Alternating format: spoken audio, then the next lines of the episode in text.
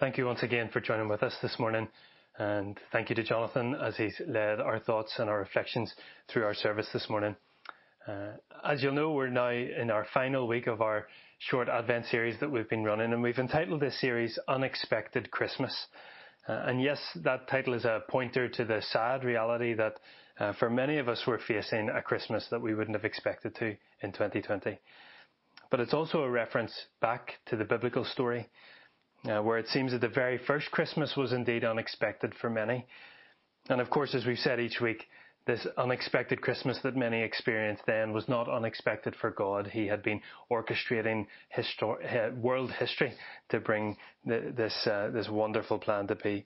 Uh, he is indeed eternally and sovereignly orchestrating all things to his purposes. Uh, and so far, we've looked at the experiences of Mary, of Joseph, and of the shepherds. Uh, and one of the things that unites their stories, and indeed one of the things that shows the unexpected nature of it for them, uh, is that each of them are, are, specifically told at some point in that story, do not fear, or, or fear not. Uh, now, the encounter that we're going to look at today doesn't contain that command, doesn't contain that encouragement, but there's definitely some clues that this scenario was not expected for some of the characters that we're going to meet today firstly, there's more than just a hint of fear for the Magi, for the wise men. Um, we know that because they, this encounter ends with them being warned not to go back to Herod. Um, they're told to go home by another route. And the implication being that there would be trouble looming if they were to go back to Herod. So that's the first clue that this was somehow unexpected. This was somehow different than things had been planned out. The second and probably more obvious reason for thinking that this Christmas was unexpected for the characters in this account today is the reaction that we see from Herod. As we'll come to see, the news that this baby had been born led him to being disturbed, we're told, troubled in verse 3. Uh, he didn't want, he didn't, he didn't see this coming and it rattled him. And, and the reason it disturbed, it troubled, it rattled him was because of the identity of this baby.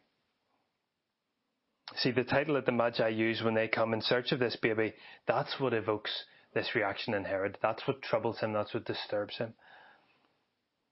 You see, the Magi come searching and they arrive in Jerusalem and we see this in verse 2 and they ask, where is the one who has been born the King of the Jews? King of the Jews, a, a, new baby born, a new baby king, a royal birth? Well, surely the one who would know about this royal birth would be the one currently sitting on the throne. Surely Herod should have known, should have expected, should have been aware of what was happening, but this doesn't seem to be the case. And of course, he sees this news as anything but positive. This news, indeed, he sees as a threat to him. Uh, and maybe this baby is a, is a threat to his throne, a threat to his rule, uh, a threat to his influence and his power. But maybe even personally for Herod, if there was a new king around, then he knew that he would have to suffer some of his independence. Uh, this was not only a threat to his throne, it was a threat to his control over his own life. If there was a new king coming to take power, then perhaps Herod would have to submit to that king instead of being master of his own universe. Uh, and it's that angle where I think we see an overlap with, with our own lives and our own experience as we think of the baby in the manger who came as king. You see, in this encounter with the Magi and in the response to the baby, uh, we're, we're confronted with the identity of the one who was born the King of the Jews, and we're challenged by their worshipful response. So we're confronted by the identity that the Magi declare, and then we're challenged by the worshipful response that the Magi offer. In a nutshell, this whole encounter forces us to ask the question, who do you say he is? Who do you say Jesus is? Is he just the center of a nativity scene for you? Is he, is he simply a good moral teacher? Maybe he's someone you know about, but, but you couldn't say that you know him. Or can you say that you know him? You know him personally. You know him as your king, as your savior, your messiah, your lord, the one who reigns over your life. Who do you say he is? And to help us unpack this question, uh, we need to see what this passage shows us about the identity of the key character here, the, the Jesus character. And as we look through these verses, we see there's information given to us about who Jesus is from many different sources. We see from the Magi, we see from Herod himself, we see from, from Old Testament prophecy, and indeed from Matthew as he writes this account. And so in these 12 verses at the start of Matthew 2, we see the baby who has been born is referred to in these ways. He's referred to as Jesus in verse 1, King of the Jews in verse 2, Messiah in verse 4, ruler and shepherd in verse 6, and as the child in verses 8, 9, and 11. Jesus, King of the Jews, Messiah, ruler, shepherd, child. Uh, and what we're going to do is simply walk through some of these titles uh, and try to discover what each of them show us about the identity of the baby who's been born. And then we'll finish by considering what all of that means in terms of what does his identity mean and how does that then uh, inform our response to him. And so let's firstly think about this term Jesus. In verse 1 we see that Matthew writes, After Jesus was born in Bethlehem in Judea during the time of King Herod, Jesus was born. Uh, and this may simply seem like the name of, of the baby that was born. It, it sounds straightforward, doesn't it? And in some ways, yes, uh, it's clear and maybe we would skip over it. Um, but it's good for us to pause here for a moment. You see, as we saw a couple of weeks ago, um, when Jack was leading us through Joseph's encounter at the end of chapter 1 of Matthew's Gospel, we see that the name Jesus is not incidental. I flick back just a few verses into verse 21 of chapter 1, and we see, she will give him, she will give birth to a son, and you are to give him the name Jesus. This is the angel speaking directly to Joseph, informing him of what he should call the baby that was to be born. You are to give him the name Jesus because he will save his people from their sins. You see, his name is to be Jesus because he will save his people from their sins. His name is purposeful. His name gives us an insight into who he is and what he came to do. Uh, as Jack helped us to see, Jesus is the Greek form of the name Joshua, which means the Lord saves. And so this name is very significant. It shows that what Jesus will accomplish, he will save his people from their sins. Uh, and sometimes we use uh, long and seemingly complicated terms to de- describe what Jesus came to do. We talk about salvation, redemption, reconciliation, justification, sacrificial atonement. These terms are good and right and so true. And they're big words that help us unpack what it means to be saved from our sin, which is why Jesus came. You see, He came to save because we're completely powerless in our own strength to improve our standing before God. He came to redeem. He came to purchase us back to the God who created us and the God who loves us. He came to reconcile, to restore relationship between humanity and God and that relationship which had been destroyed by sin. He came to justify, to pay the penalty of the sin and the debt that our sin owes.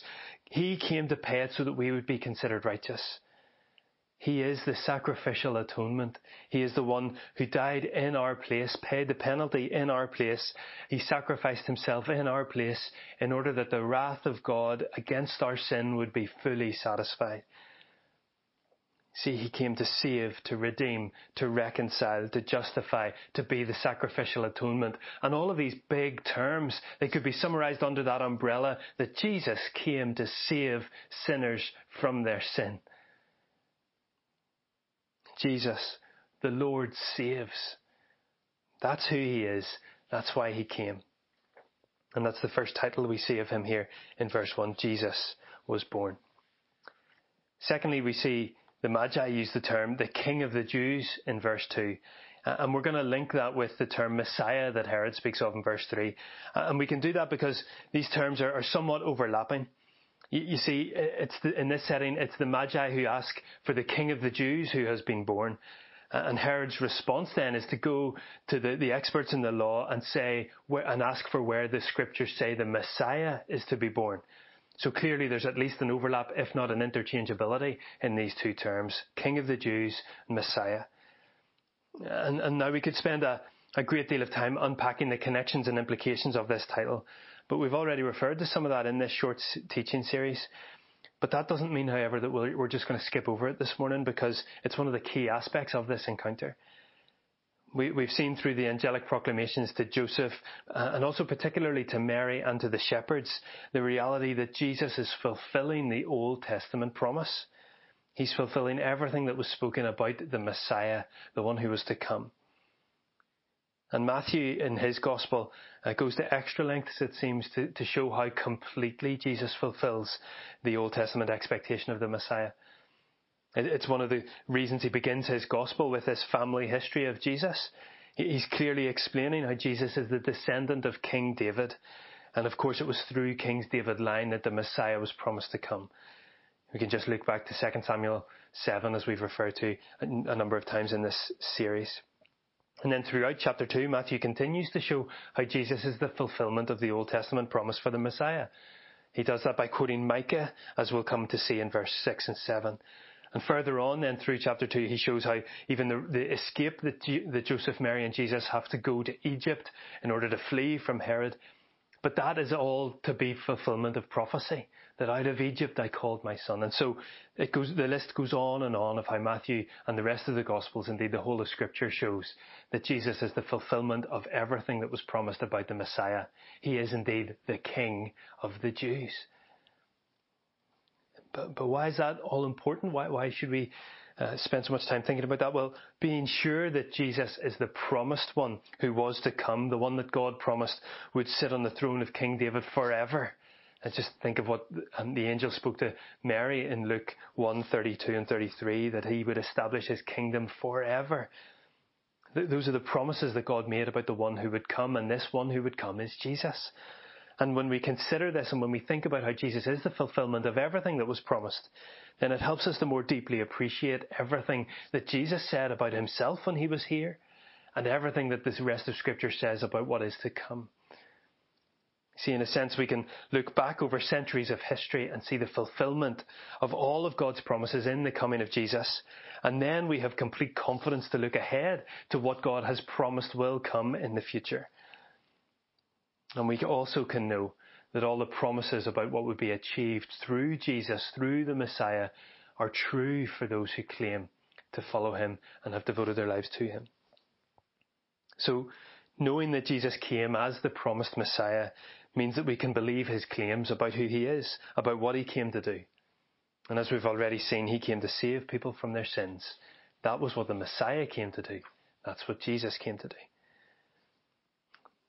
Now, now Jesus coming as, as the baby in Bethlehem uh, is, is, maybe understandable for us who are looking back with centuries of hindsight. Um, but it might have been quite unexpected for the Jews of the day. Uh, as they awaited the Messiah, they may have expected a, military general, a, a, political powerhouse. They likely didn't expect a, a relatively unknown man from Nazareth with very humble beginnings.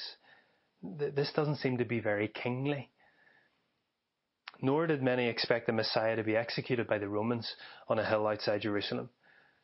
None of this seemed to be the way things were expected to go. That's not how a glorious kingdom would be experienced.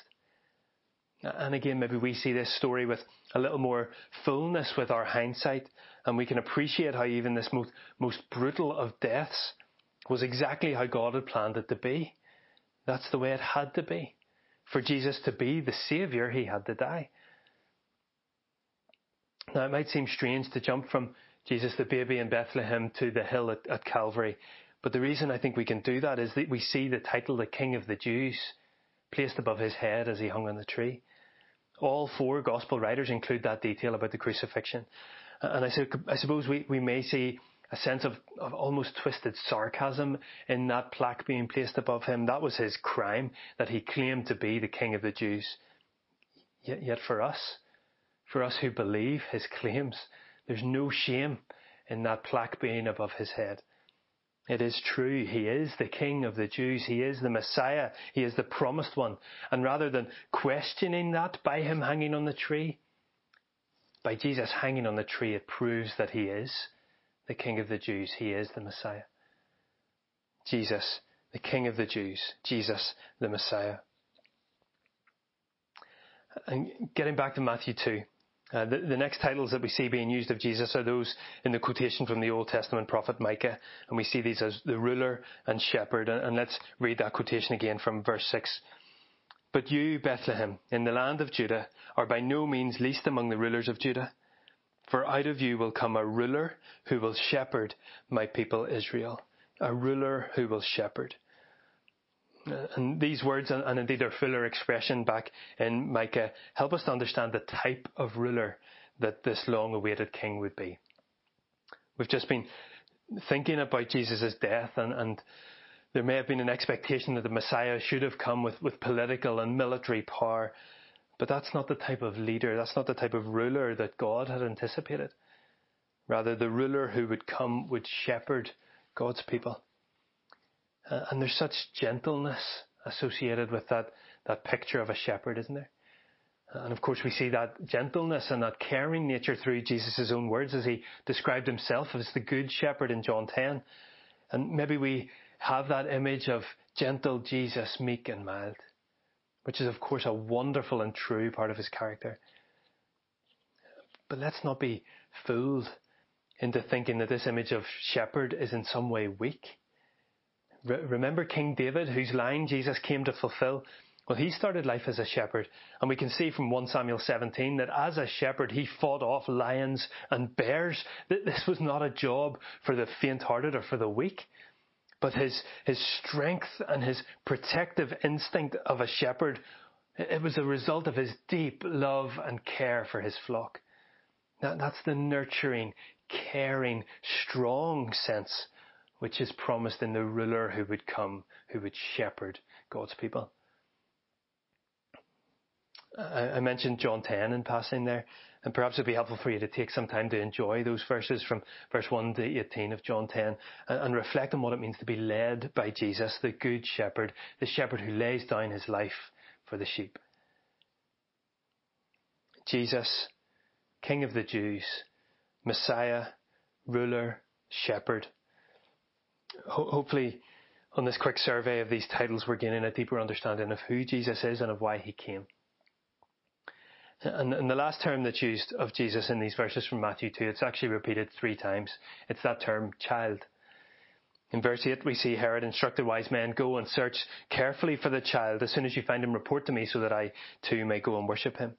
Verse 9, we see the star that guided the, guided the Magi stopped over the place where the child was. Again in verse 11, as the Magi come into the house, they saw the child with his mother Mary. Jesus, the child. Now, of course, this is significant because it shows the, the humility of the gift of God. It's miraculous enough to think of the eternal God stepping into his creation, but to consider him as a helpless baby is hard for us to comprehend. I, I thought I sort of had my head around this until this year when uh, Sam started playing with these little nativity figures that we have in our in our living room here. And he started acting out as kids do. Acted out little scenarios and playing with them. And, and, and it almost struck me that Jesus, that Sam understands Jesus as a baby better than I do. I almost found myself wanting to step in and try to explain to our nearly three year old that, that Jesus might not have acted like that. He might not have played like that. But, but I think in some ways I've, I've maybe idealized or, or sanitized the idea of Jesus as a child, what it would have been like for Mary and Joseph to raise him. Now I realize that Jesus was without sin. And so he is completely unique. I understand all of that, but in terms of his dependence on his earthly parents for, for nurture and for support, I'm just not sure I'd grasped the reality of that in such a way before. And so it, it makes the truth of passages like Philippians 2 even more remarkable, where Paul is writing about Jesus' humility, and he says these words in Philippians 2 6 and 7 who, Jesus, who being in very nature God, did not consider equality with God something to be used to his own advantage. Rather, he made himself nothing by taking the very nature of a servant and being made in human likeness. You see, in these verses, we see the wonder of the divinity and the humanity of Jesus Christ. And that's a topic that, that demands so much more explanation, exploration that we can give right now. But realizing Jesus' humanity is vital to understanding who he is. And that's because when we realize Jesus' humanity, we see that he knows our, and, and he knows us and knows our experience better than we often understand and appreciate. He knows what it means to have a body that hurts. He knows what it means to experience the loss of someone close. He knows what it is to be tempted to sin. He knows what it is to have friends betray you. He knows what it is to choose obedience to his heavenly Father rather than his own wishes. He knows what it is to be human because he was human. He came as a child. And therefore, as we see through passages like uh, Hebrews 4 and 14 to 16, Jesus knows what our experience is, and therefore he is able to help. He's able to help us through it. He's able to show us the way through it because he has led a human life. He's led a sinless life, yes. But he shows us then the life that we're intended to live. And as we obediently seek to follow him, and he demonstrates what it means to live in this world as his follower. Jesus the child. And so we see these wonderful titles Jesus, King of the Jews, Messiah, Ruler, Shepherd, Child. And we can see that they tell us so much about who Jesus is. He is the Saviour, the Messiah, the, the gentle and strong shepherd. He is the one who understands. But it's not just enough to, to know these things, to see these things. We have to respond. And this encounter in Matthew 2 shows us the two responses that we can make to Jesus. We can follow the example of Herod and reject him and what he came to offer, or we can follow the example of the Magi and fall down and worship before him. You see, as we said at the beginning, Herod saw the, the birth of Jesus as a threat to everything that he had control over, everything he wanted for his life. A new king was not good news for Herod. Uh, and that's the overlap that we have with Herod's experience at times. Um, when, when we decide on our response to Jesus, we have to answer the question of his kingship in our lives. And this is difficult because the very nature of sin means that we long to be kings and queens of our own lives, masters of our own universe, with our needs and desires and wants right at the centre of that universe. Uh, and the Advent devotional that many of us have been using as a church family highlighted this reality on day 11.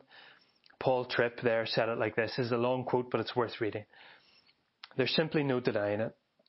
Life this side of eternity is one big and unending war of kingdoms. Much of our inner turmoil and our interpersonal struggles are the direct result of kingdoms in conflict. Sin causes us to live outward, or sorry, inwardly directed, selfish lives instead of lives of upward worship and outward love that we were created to live. He goes on to say, Jesus came to destroy our self orientated kingdoms and dethrone us as kings over our own lives.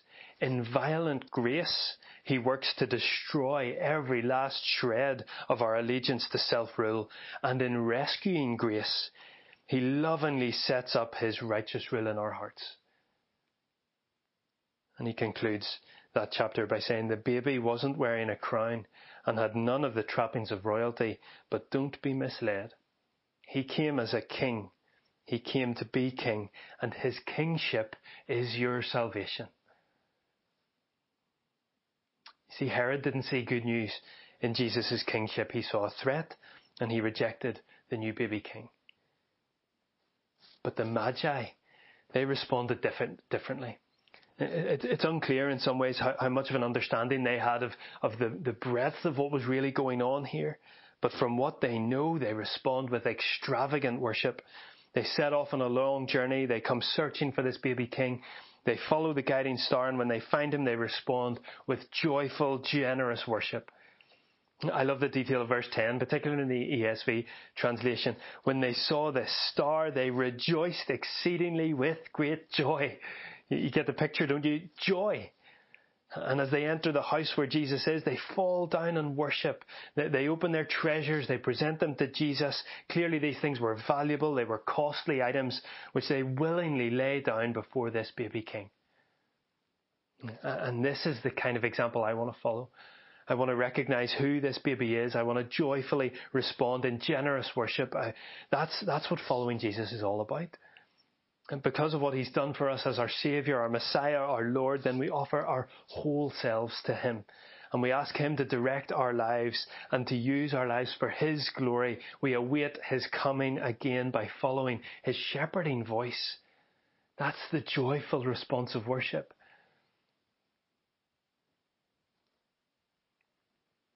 So, getting back to, to where we began, who do you say he is?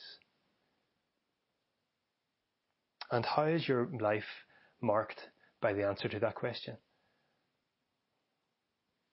I pray that we would, we would know Him, God with us, Emmanuel, that we would know Him not just as the baby in the manger, but as Jesus, the one who came to save us from our sin.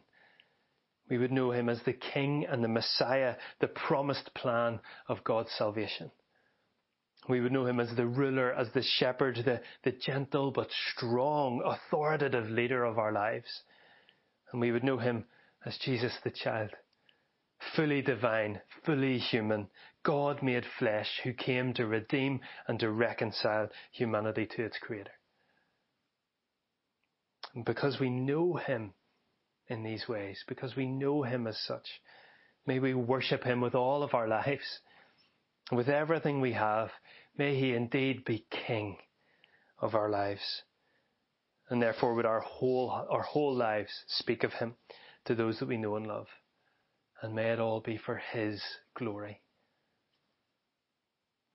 Let's, let's pray together as we finish. Father, we thank you so much for the gift of Jesus. We thank you that Jesus was born that he came. He took on human flesh. He dwelt among us. Father, what a miracle and what mystery this is. And yet, God, in that we see your salvation plan. And so we thank you. We thank you that Jesus came. We thank you that he came in order to save his people from their sins. We thank you that he came as King of the Jews, Messiah, the one that you promised would come. And Father, in, light of the, fulfillment of the promise that He has come, we thank you and we wait in expectation for the promise that He will come again to rule and to reign in the fullness of His kingdom. And so, Father, we pray that you would give us the humility that we need to bow ourselves before you as our ruler, as our shepherd. God, that you would indeed be King King in our hearts, King in our lives, King in our families, King in our church family, King over our community. Father, we pray that your will be done, your kingdom come on earth as it is in heaven. Help us, Father, when, when we struggle and when that battle of kings, of kingdoms is going on in our lives. Uh, Father, may we surrender our whole lives to you. And God, we recognize that that is not a, an easy prayer. That is not a simple prayer. It is a bold prayer, but we pray it, Father. We pray that you would give us the obedience to lay ourselves before you. You would give us um, the, the joy of laying ourselves before you. That we, like the Magi, would, uh, would worship with, and we would rejoice exceedingly with great joy because, Lord, as our good shepherd, you came to give life and life in all its fullness. Father, we thank you for Christmas. We thank you for the wonderful opportunity it gives us again to reflect on these glorious truths. And we pray, God, that this, although this Christmas may be very different than many of us expected it to be, we pray that you would ground us in the wonder of the true meaning of Christmas. Lord, that we would bow the knee before you and worship you as King. And it's in your name and for your glory we pray. Amen. Amen.